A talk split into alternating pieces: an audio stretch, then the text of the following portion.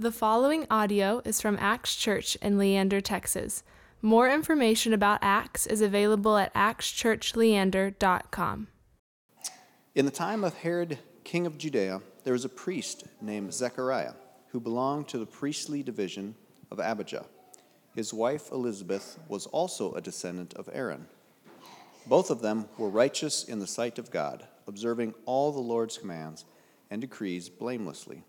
But they were childless because Elizabeth was not able to conceive, and they were both very old. Once, when Zechariah's division was on duty and he was serving as priest before God, he was chosen by Lot, according to the custom of the priesthood, to go into the temple of the Lord and burn incense. And when the time for the burning of incense came, all the assembled worshippers were praying outside. Then, an angel of the Lord appeared to him, standing at the right side of the altar of incense. When Zechariah saw him, he was startled and was gripped with fear. But the angel said to him, Do not be afraid, Zechariah. Your prayer has been heard. Your wife, Elizabeth, will bear you a son, and you will call him John. He will be a joy and delight to you, and many will rejoice because of his birth, for he will be great in the sight of the Lord. He is never to take wine or other fermented drink, and he will be filled with the Holy Spirit even before he was born. He will bring back many of the people of Israel to the Lord their God, and he will go on before the Lord in the spirit and power of Elijah to turn the hearts of the parents to their children and the disobedient to the wisdom of the righteous, to make ready a people prepared for the Lord. Zechariah asked the angel, how can I be sure of this? I am an old man, and my wife is well along in years. The angel said to him, I am Gabriel. I stand in the presence of God, and I have been sent to speak to you and to tell you of this good news. And now you will be silent and not able to speak until the day this happens, because you did not believe my words, which will come true at their appointed time. Meanwhile, the people were waiting for Zechariah and wondering why he stayed so long in the temple. When he came out, he could not speak to them. They realized he had seen a vision in the temple, for he had kept for he kept making signs to them, but remained unable to speak. When his time of service was completed, he returned home. After this, his wife Elizabeth became pregnant and for five months remained in seclusion. The Lord has done this for me, she said. In these days, he has shown his favor and taken away my disgrace among the people.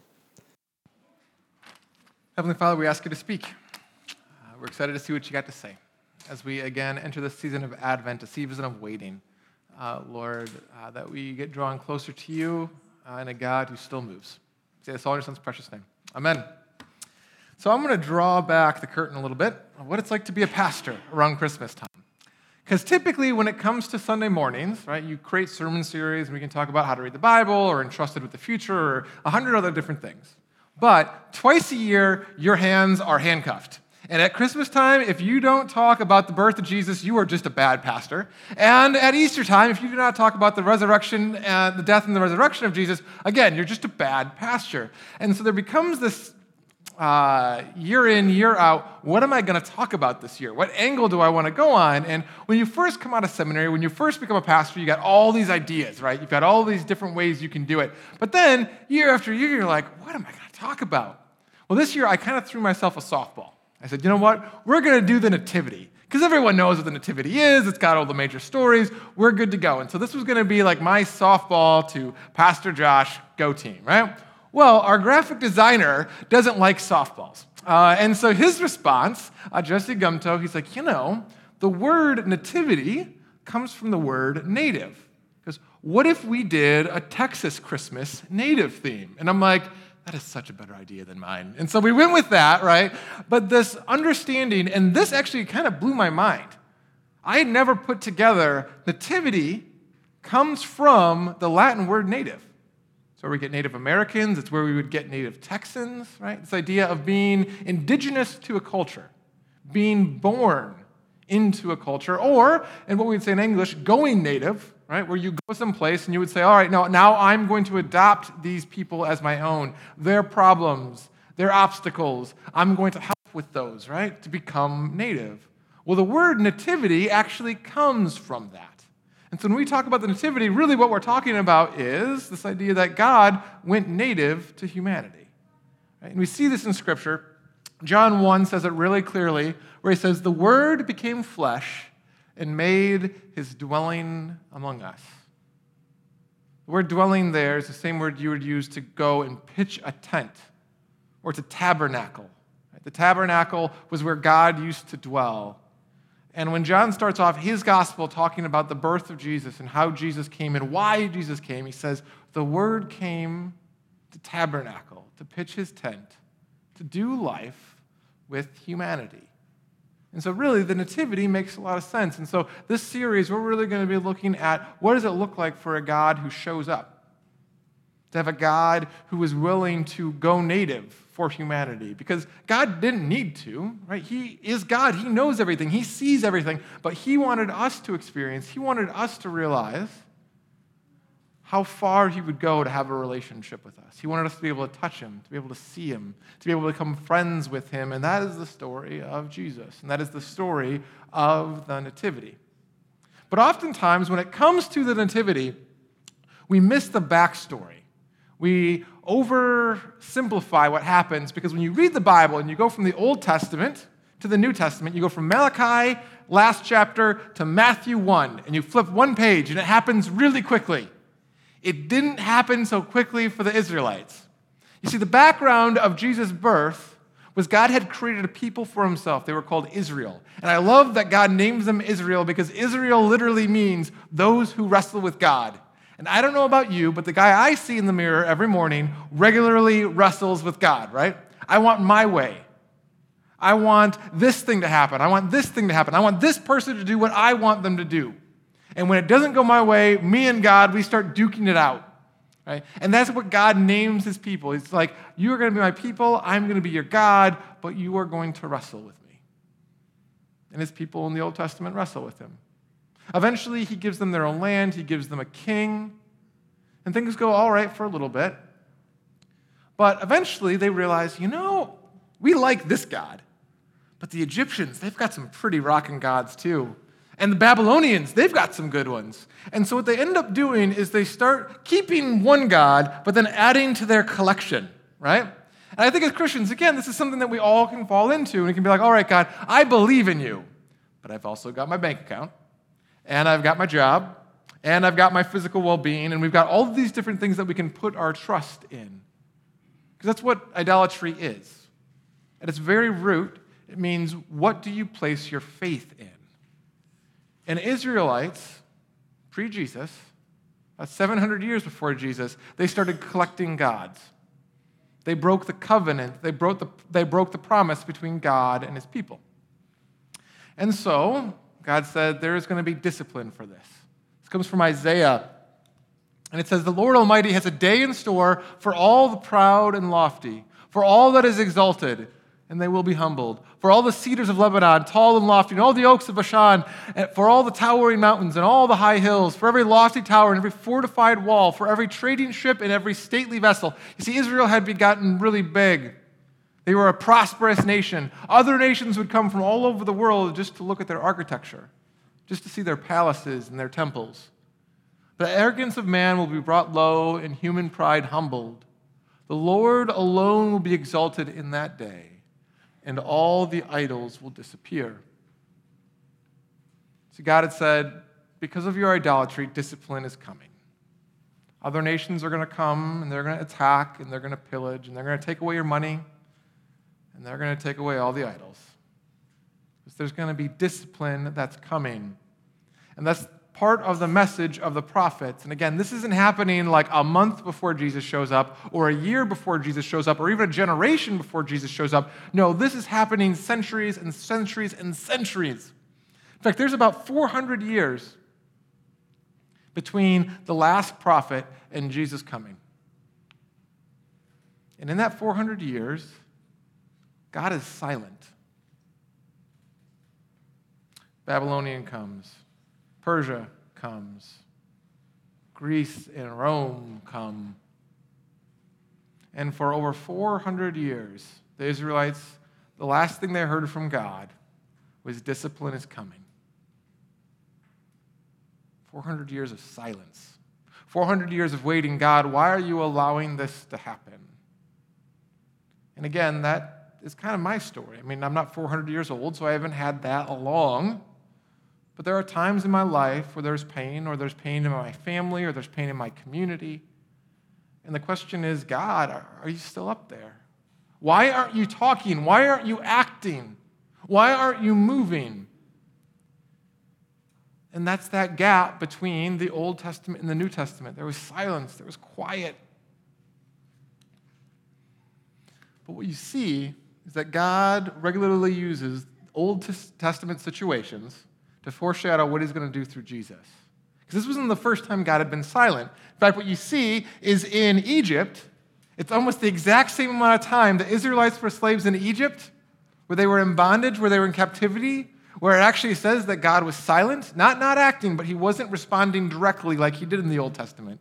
It's that same length of time when they start trusting in other gods. Right? There's this echo of this happened once and I rescued you. This is happening again and I'm going to rescue you. But he does it again in Jesus, and a really good example of this comes from Leviticus. I know Leviticus is everyone's favorite book. If you ever read through Leviticus, it talks a lot about the sacrifice, the sacrificial system. There's a lot of blood, and there's a lot of like wiping blood on yourself and doing a weird dance. It's a strange book, right?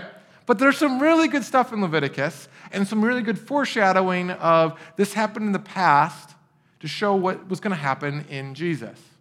And the idea of the scapegoat is an excellent example of this. This is from Leviticus 16. It says, When Aaron had finished making atonement for the holy place, the tent of meeting and the altar, he shall bring forward the live goat.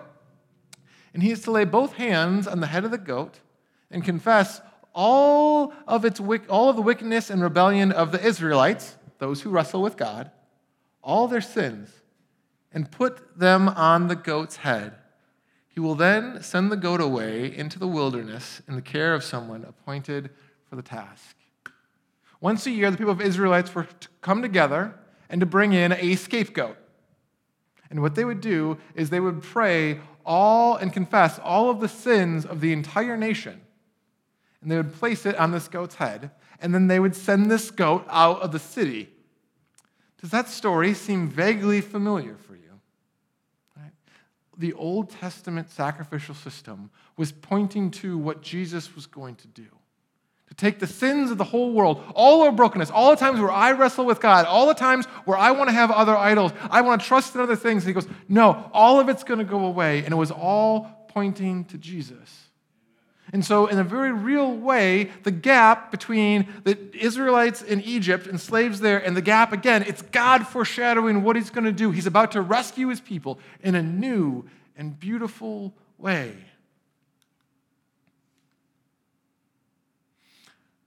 And the people,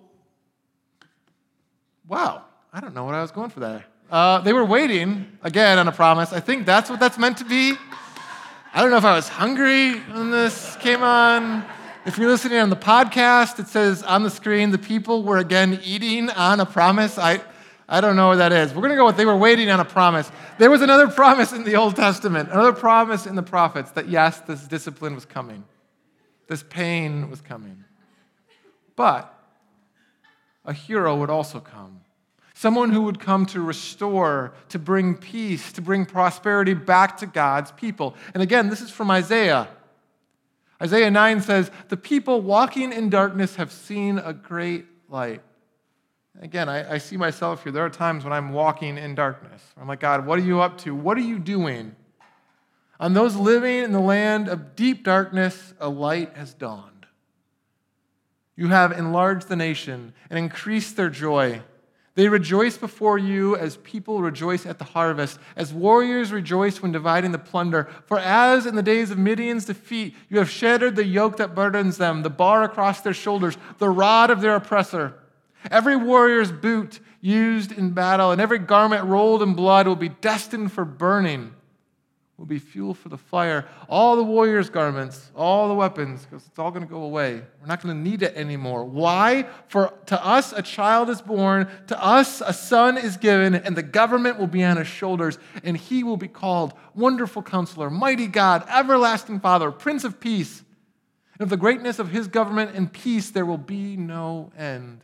And he will reign on David's throne and over his kingdom, establishing and upholding it with justice and righteousness from that time on and forever. For you see, the zeal of the Lord Almighty will accomplish this. They had been waiting on the hero. Isaiah promised two things. The prophets promised two things one, discipline for trusting in other gods,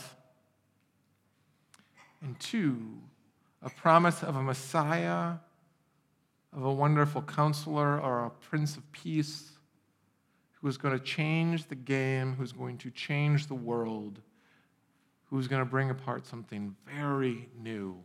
And that's the setup for the Nativity.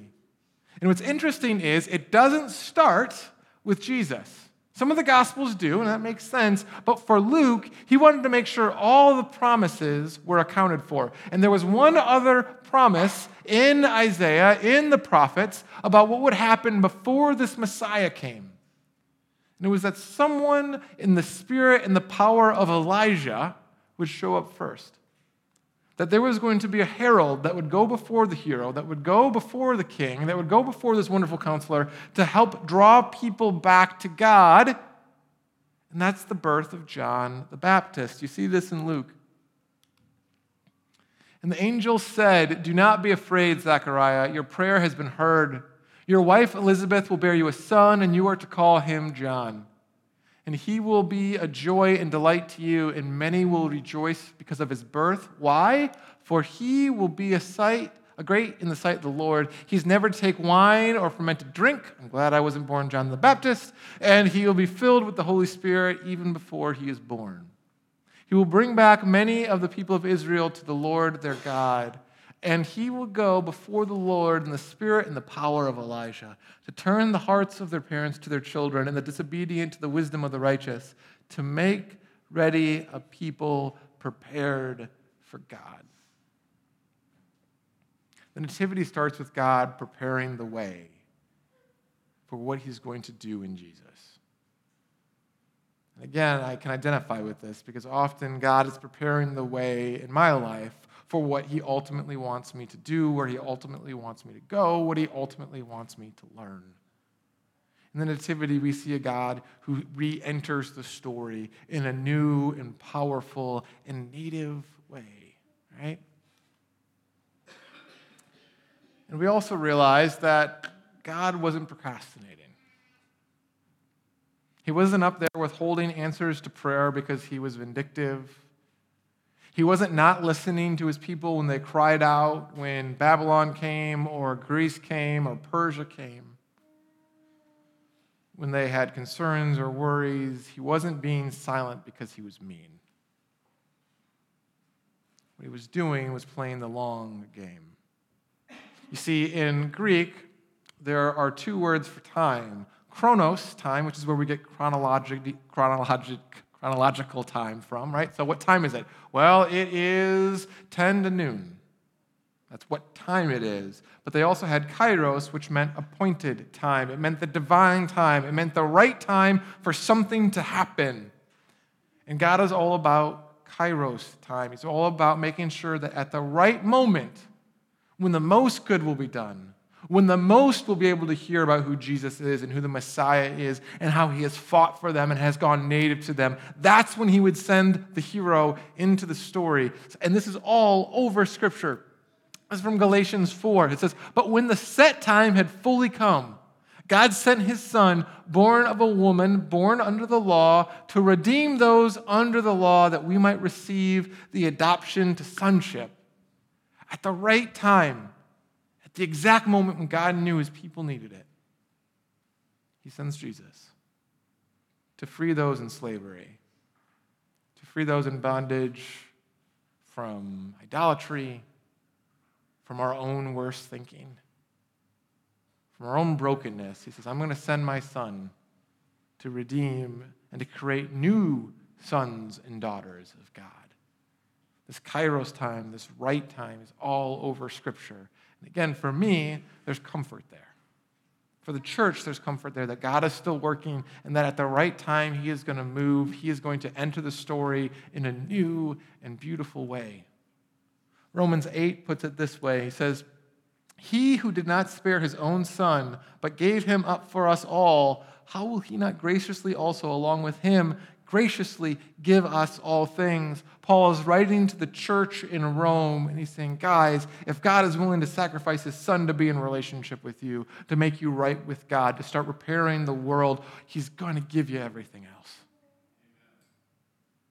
The down payment was in the blood and body of his son. He goes, Guys, if he's willing to go that far, the rest of it's rather small. He's going to fulfill, he's going to show up. He's not done yet. You see, the Nativity is the story of a God who goes native and says, These people's problems are now my problems. These people's challenges, brokenness, hurts, they're now my challenges and brokenness and hurt. And then he shows up and he starts repairing them. And the sick are healed. Those without community are given a new family and faith. And the deep darkness in each of us, sin, brokenness, all that gets placed on the scapegoat. All that gets placed on Christ. Then God says, Send that away. My children are now clean. They're beautiful. They belong to me and I to them. I will be their God, and they will be my people. We're not going to go into a time of confession where we're going to be honest to God and say, you know what, sometimes we're still Israel. We still wrestle with you. We still want our way or no way. But then we're going to encounter God, a native God, in the Lord's Supper. He says, Take and eat. This is my body. This is my blood. This is me being human for you. And God shows up and He does life for us. He fights for us. And then He sends us out and He goes, Okay, now that you've encountered me, I want you to be natives in your community. I want you to be champions for your community and for your neighbors and for your families.